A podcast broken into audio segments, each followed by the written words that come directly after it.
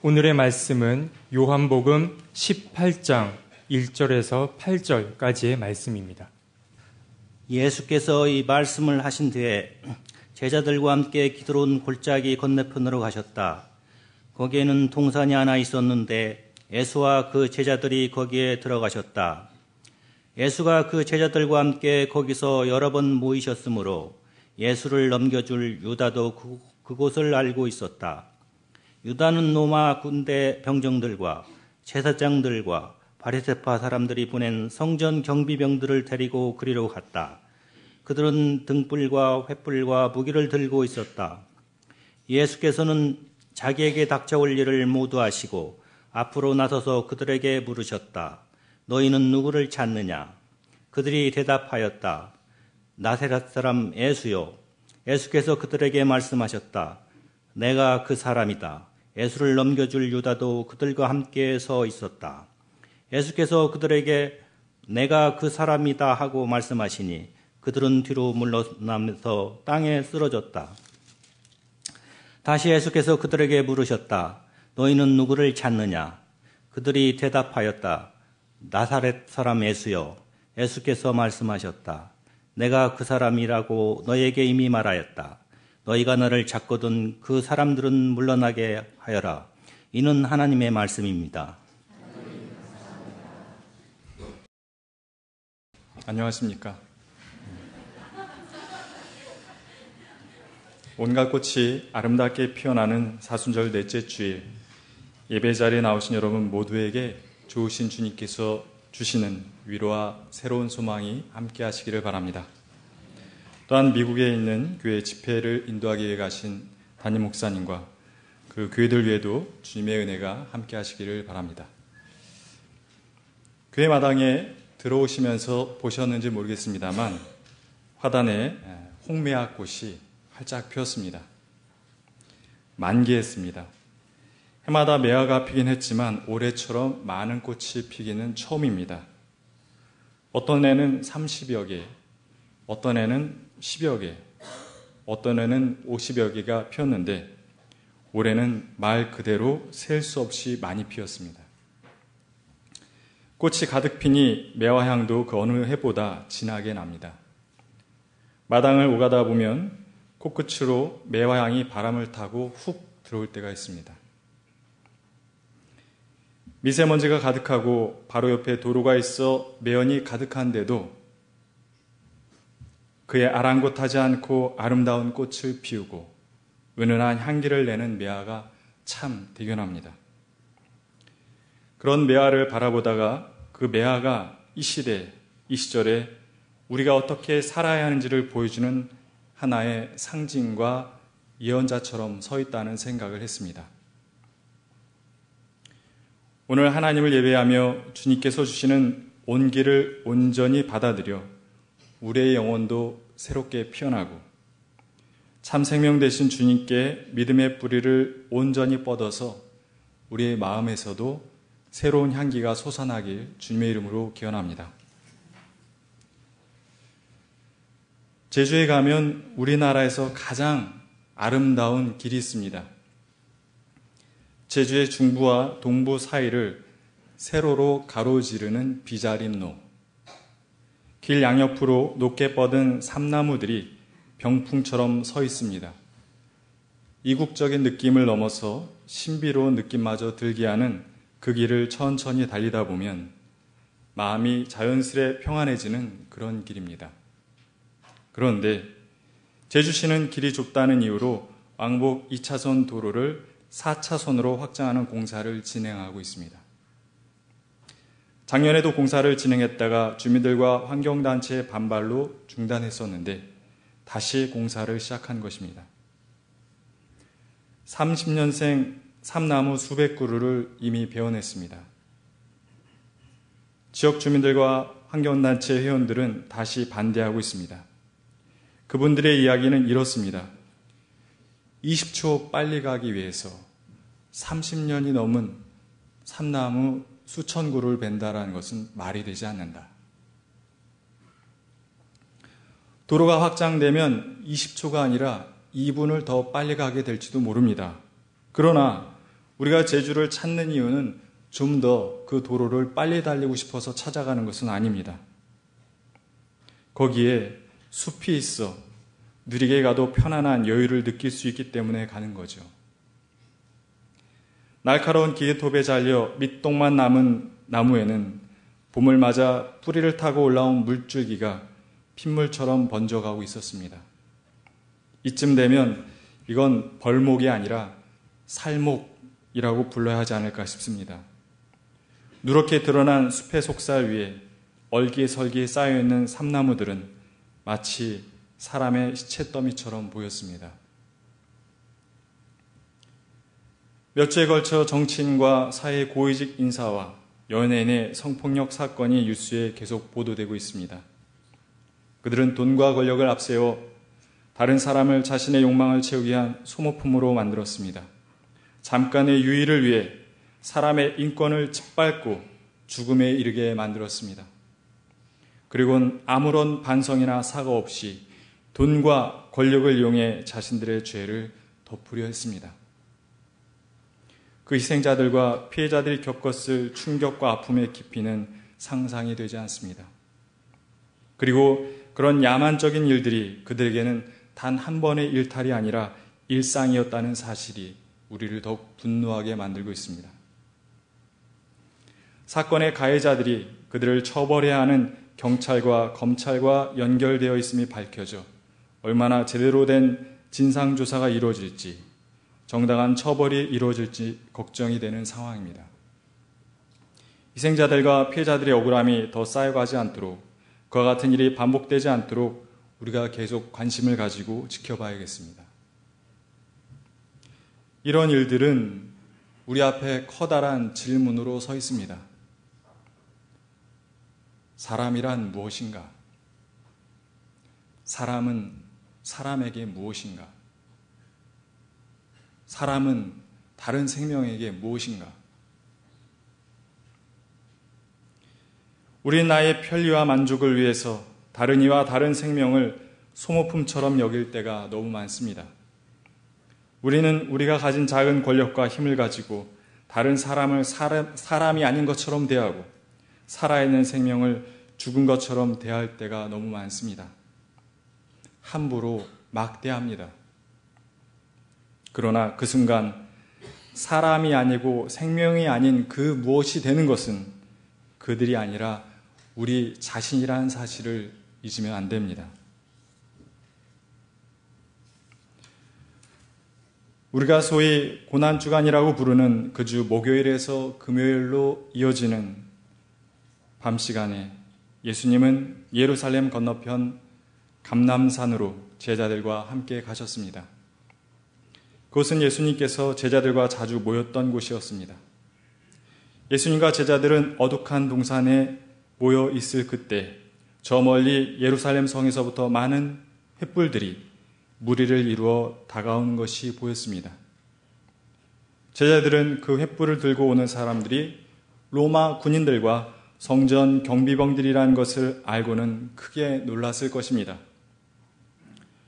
로마 군인들과 성전 경비병들의 손에는 횃불과 등불뿐 아니라 칼과 창이 들려 있었고 그들 사이에 가론 유다도 있었습니다. 제자들은 이 상황이 무슨 상황인지 알기 어려웠을 것입니다. 그들은 며칠 전까지만 해도 예수님께서 예루살렘에서 큰 영광을 얻게 되실 것이며 그렇게 된다면 자신들도 한 자리씩 얻게 될 것이라는 생각에 빠져 있었기 때문입니다.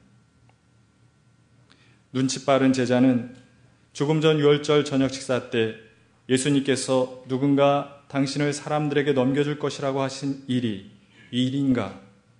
라고 생각했을지도 모릅니다.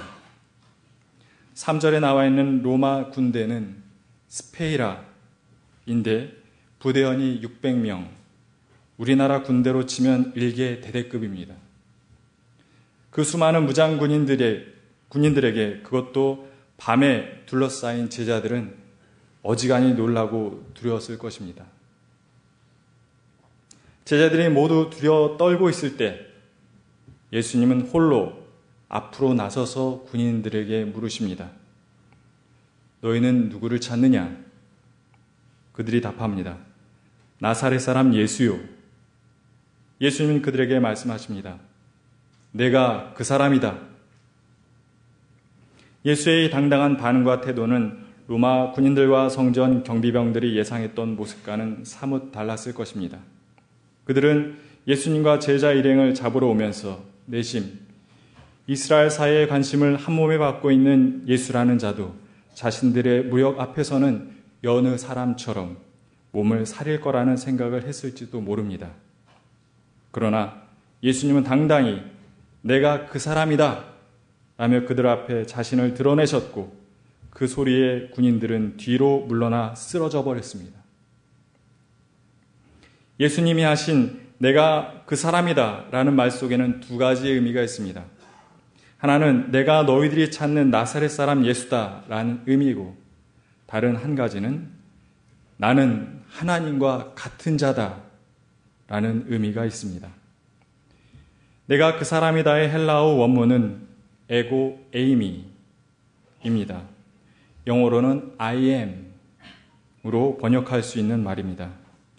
출애굽기에서 하나님께서 당신은 누구십니까? 묻는 모세에게 나는 스스로 있는 자다 라고 말씀하셨는데 에고 에이미는 나는 스스로 있는 자다와 같은 의미가 있습니다.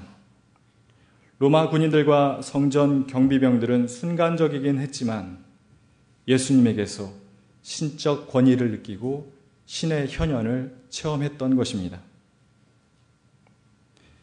예수님께서 다시 그들에게 물으십니다. 너희는 누구를 찾느냐? 그들이 대답합니다. 나사렛 사람 예수요. 그러자 예수님께서 말씀하십니다. 맞다. 너희들이 찾는 것은 나다. 그러니 나의 제자들은 그냥 가게 해달라. 순간 정적이 흘렀을 것입니다.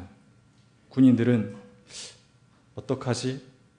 하며 고민했을 것이고 제자들은 군인들이 예수님의 말을 들어주기만을 간절히 바랐을 것입니다. 그런데 군인들 입장에서 보았을 때 문제적 인물과 그의 추종, 추종자들이 함께 있는데 그 우두머리만 잡아가고 나머지는 풀어주는 일은 거의 있을 수 없는 일입니다. 왜냐하면 일망타진할 수 있는 기회니까요. 그러나 그 군인들은 무엇에 홀렸는지 칼을 들고 저항하던 베드로를 포함해서 아무 제자도 잡지 않았습니다.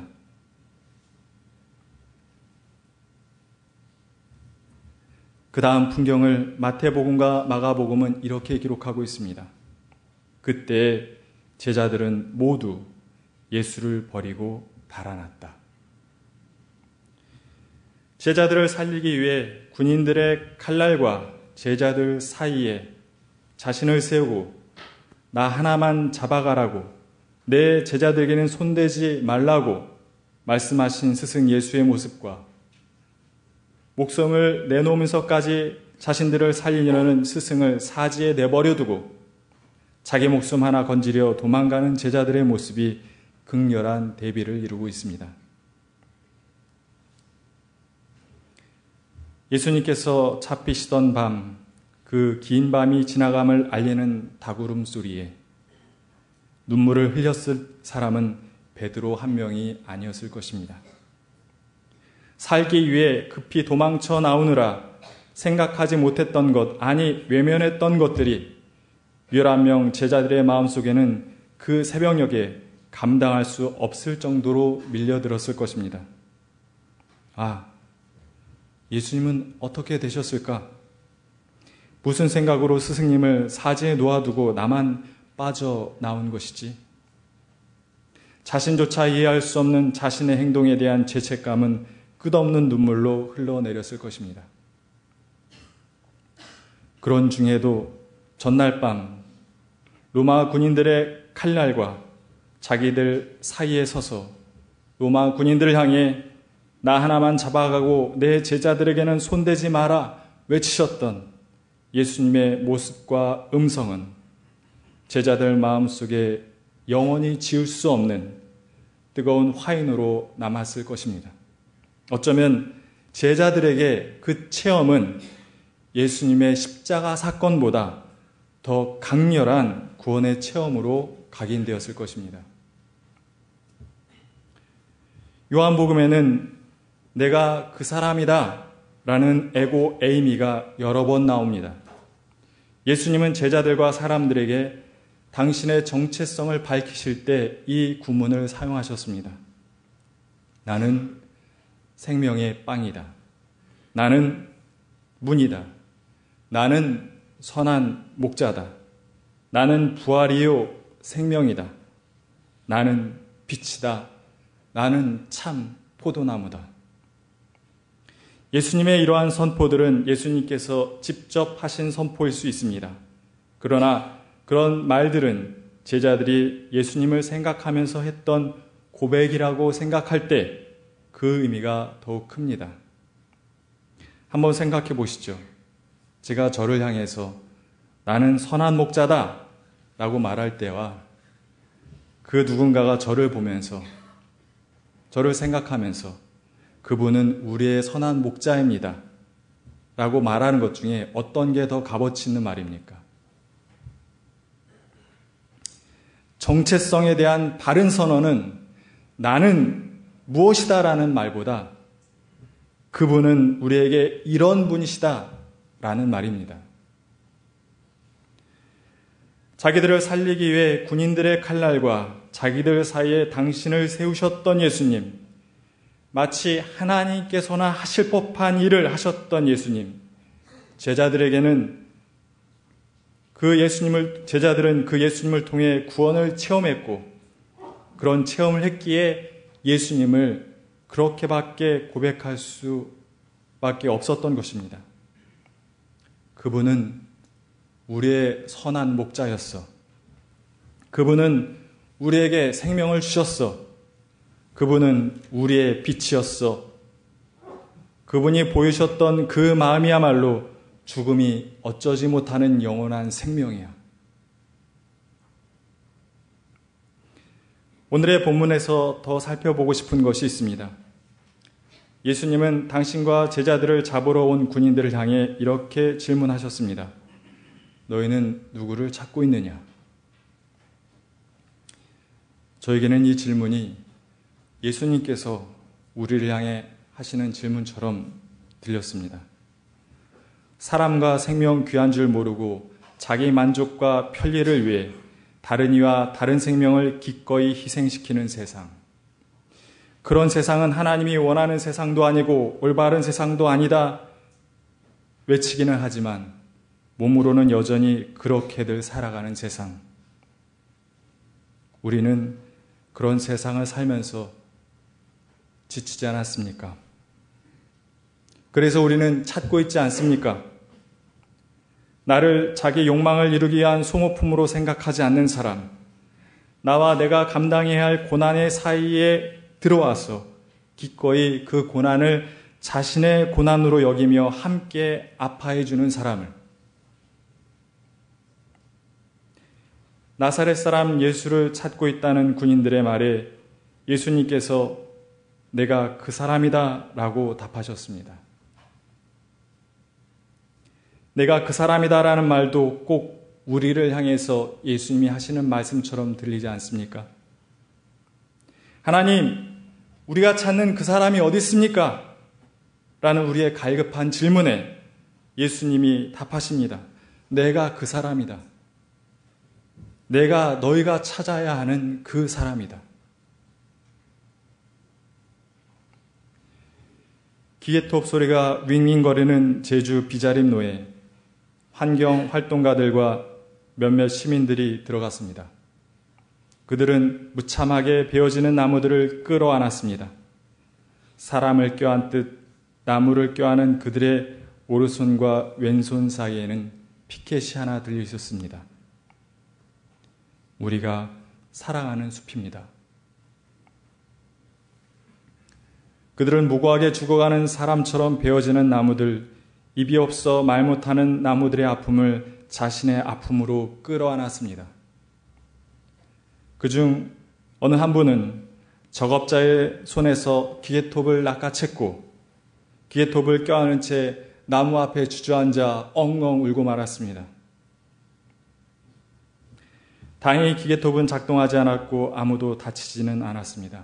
그러나 이내 그들은 작업자들 손에 이끌려 뒤로 밀려나야만 했습니다. 그분들은 차마 비자림로를 떠나지 못했고 오두막과 텐트를 설치하고 24시간 작업 상황을 모니터링하고 있습니다. 그분들의 모임 이름은 비자림로를 지키기 위해 뭐라도 하려는 모임입니다. 무자비한 폭력 앞에 쓰러져가는 생명을 위해 뭐라도 하려는 마음, 나무 홀로 그 아픔과 고통을 겪게 하지 않기 위해 그 위험과 고통 속으로 자기를 던져넣는 마음, 오늘 우리가 찾아야 하는 마음은 바로 그 마음이고 그 마음이 예수님의 마음이라고 저는 믿습니다. 우리는 복음서 곳곳에서 그런 예수님의 마음과 만날 수 있습니다.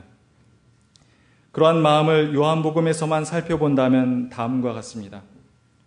로마의 식민 지배만으로도 힘겨웠던 이스라엘 백성들에게 종교적인 집마저 지우고 자신들의 배를 불리던 거대한 성전 체제를 허물기 위해 예수님께서는 혼자의 몸으로 성전에서 재물을 파는 사람들과 돈을 바꾸어 주는 사람들의 상을 둘러 엎으셨습니다. 한 많은 사연을 안고 살아가던 사마리아 수가성의 여인을 구원하기 위해 유대와 사마리아 사람 간의 배타적인 감정과 남녀 유별이라는 간극도 넘으셨습니다. 베데스다 연못가에서 38년간 아무도 도와주는 이 없었던 중풍병자를 고쳐주시기 위해 안식일 법을 깨셨습니다. 말씀을 듣기 위해 당신을 찾아 나온 수천 명의 배고픔을 외면하지 않고 뭐라도 주고자 하셨습니다. 한밤중 디베리아 바닷가에서 풍랑을 만나 크게 두려워하던 제자들 구하기 위해 그 험한 물살을 헤쳐 그들이 있는 곳에 다가가셨습니다. 모세 율법에 따르면 돌로 쳐 죽이는 게 당연했던 간음 현장에서 붙잡힌 여인을 살리기 위해 당신 자신도 그 여인과 함께 돌을 맞을 수 있음에도 불구하고 끝까지 그녀의 곁을 지켜주셨습니다. 부모조차도 제대로 돌보지 않았던 나면서부터 아못 보는 자의 막막함을 알아주셨고 손수 그의 아픔을 씻어주셨습니다. 이미 죽은 지 나흘이나 지나 송장이 된 나사로를 죽음에서 건져내시고자 무덤 앞에서 눈물로 그의 이름을 불러주셨습니다. 예수님은 그렇게 간절히 누군가를 찾는 이들에게 다가가 그들이 찾던 그 사람이 되어 주셨습니다. 그래서 그분은 구원자요 그리스도이십니다. 우리 사회 곳곳에서 그런 사람은 어디 있냐라는 사람들의 외침이 계속 들려오고 있습니다. 우리의 산과들, 강과 바다에서도 그런 사람은 어디에 있냐는 피조물들의 탄식 소리가 끝없이 들려오고 있습니다. 그 누구에게라도 단 한 사람에게라도 한 생명에게라도 우리가 그 사람이 되어줄 수 없다면 우리의 삶의 의미와 우리의 믿음과 신앙의 의미는 어디서 찾을 수 있을까요? 우리는 예수님의 생애와 말씀, 그분의 고난과 아픔을 깊이 묵상하는 사순절기를 보내고 있습니다. 예수님이 그러셨던 것처럼 우리도 그 누군가에게 그 사람이 되어줄 수 있길 바랍니다. 우리가 입으로 내가 그 사람이다 라고 말하기보다는 그 누군가가 우리를 보고 그가 나에게는 그런 사람이다 라고 말할 수 있는 이가 될 수 있길 바랍니다. 오늘 말씀을 듣고 예수님이 보여주셨던 참 생명의 길과 참 사람의 길을 걷기로 결단하는 모든 이들 위해 주님께서 늘 함께 하시기를 간절히 기원합니다. 함께 거둠의 기도를 드리겠습니다. 곧 자신을 배반할 제자들을 구하기 위해 군인들 앞에 나서서 나를 잡아가고 내 제자들을 그냥 가게 하라 말씀하셨던 주님을 기억합니다. 홀로 도저히 감당할 수 없는 고통스러운 현실 속에서 자신을 구원해 줄 한 사람을 간절히 찾는 이들을 찾아가 빛과 생명이 되어 주셨던 주님을 기억합니다. 무자비한 폭력 앞에 숨죽이던 생명을 살리기 위해 당신의 몸을 던지셨던 주님을 기억합니다. 주님, 우리에게 이 시대에 신음하는 이들을 위해 뭐라도 하려는 마음을 주십시오. 분주한 일상과 나의 상처에만 매몰되지 말게 하시고 누군가를 간절히 찾고 있는 이들을 찾아가게 하옵소서. 서로를 바라보며 자기의 욕망을 채우기 위한 소모품으로 바라보지 말게 하시고 서로 귀히 여기고 서로에게 그 사람이 되게 하옵소서. 이 모든 것을 우리의 그 사람이 되어 주신 예수님의 이름으로 기도드립니다. 아멘.